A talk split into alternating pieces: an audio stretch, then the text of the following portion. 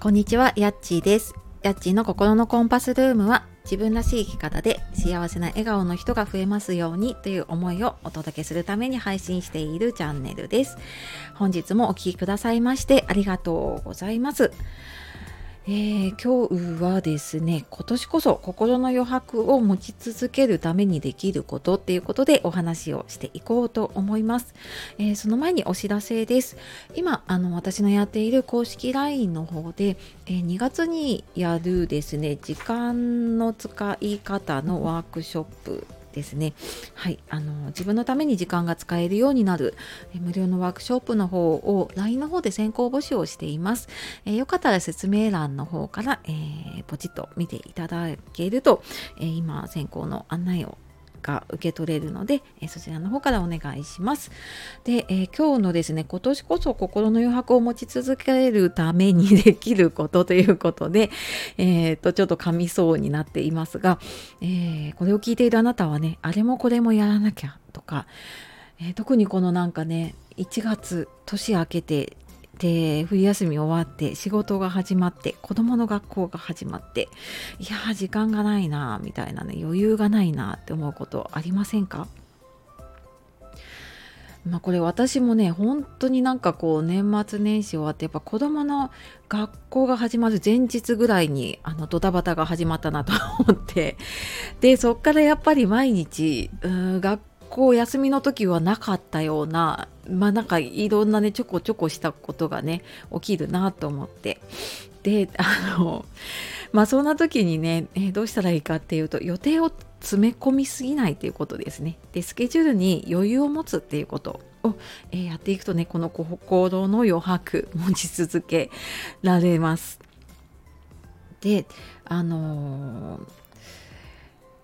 この余裕がなくなってる時ってなんか自分の中でああれもやらなきゃこれもやるべきだなみたいな風に実はこうやらなくてもいいことに時間を使ってしまっている場合があるんですよね。でなのであのー、そんななんか自分が別にやらなくてもいいことはね手放していくと多分余裕も出てくるし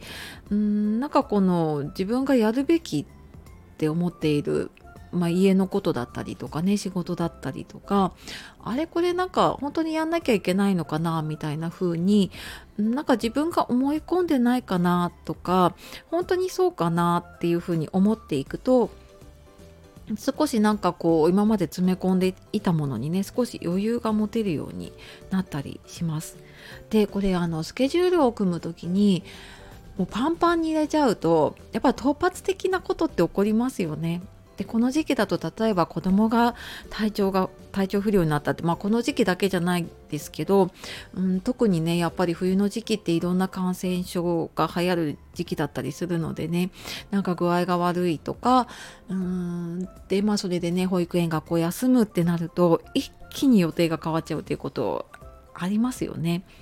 でなんかそうなった時にやっぱり余裕がなくなってしまう。まあもちろんね多少はあの 余裕なくなるんだけれどももうなんかそこで一気にもうモチベーション下がって何もできないってなっちゃうよりはやっぱりあの予定少し空けておく日なんていうのかな予備予備日じゃないんだけれども、うん、1個作っておくとここの時間は空けておくとかこの日はちょっと予定を入れないでおくっていう風にしておくとなんかあった時にねその分のリカバリーというかねあのカバーがしやすくなると思います。はい、なので、えー、ちょっと心の余裕なくなってるなっていう方いたらそんな風にねちょっとスケジュールに余裕を持つっていうことをねしてみるといいと思います。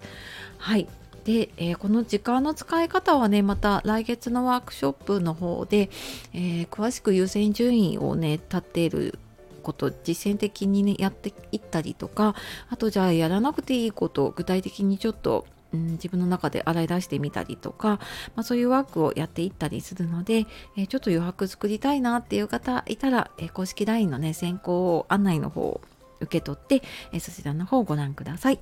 はい。では、え今日も最後までお聴きくださいましてありがとうございました。え素敵な一日をお過ごしください。さようなら。またね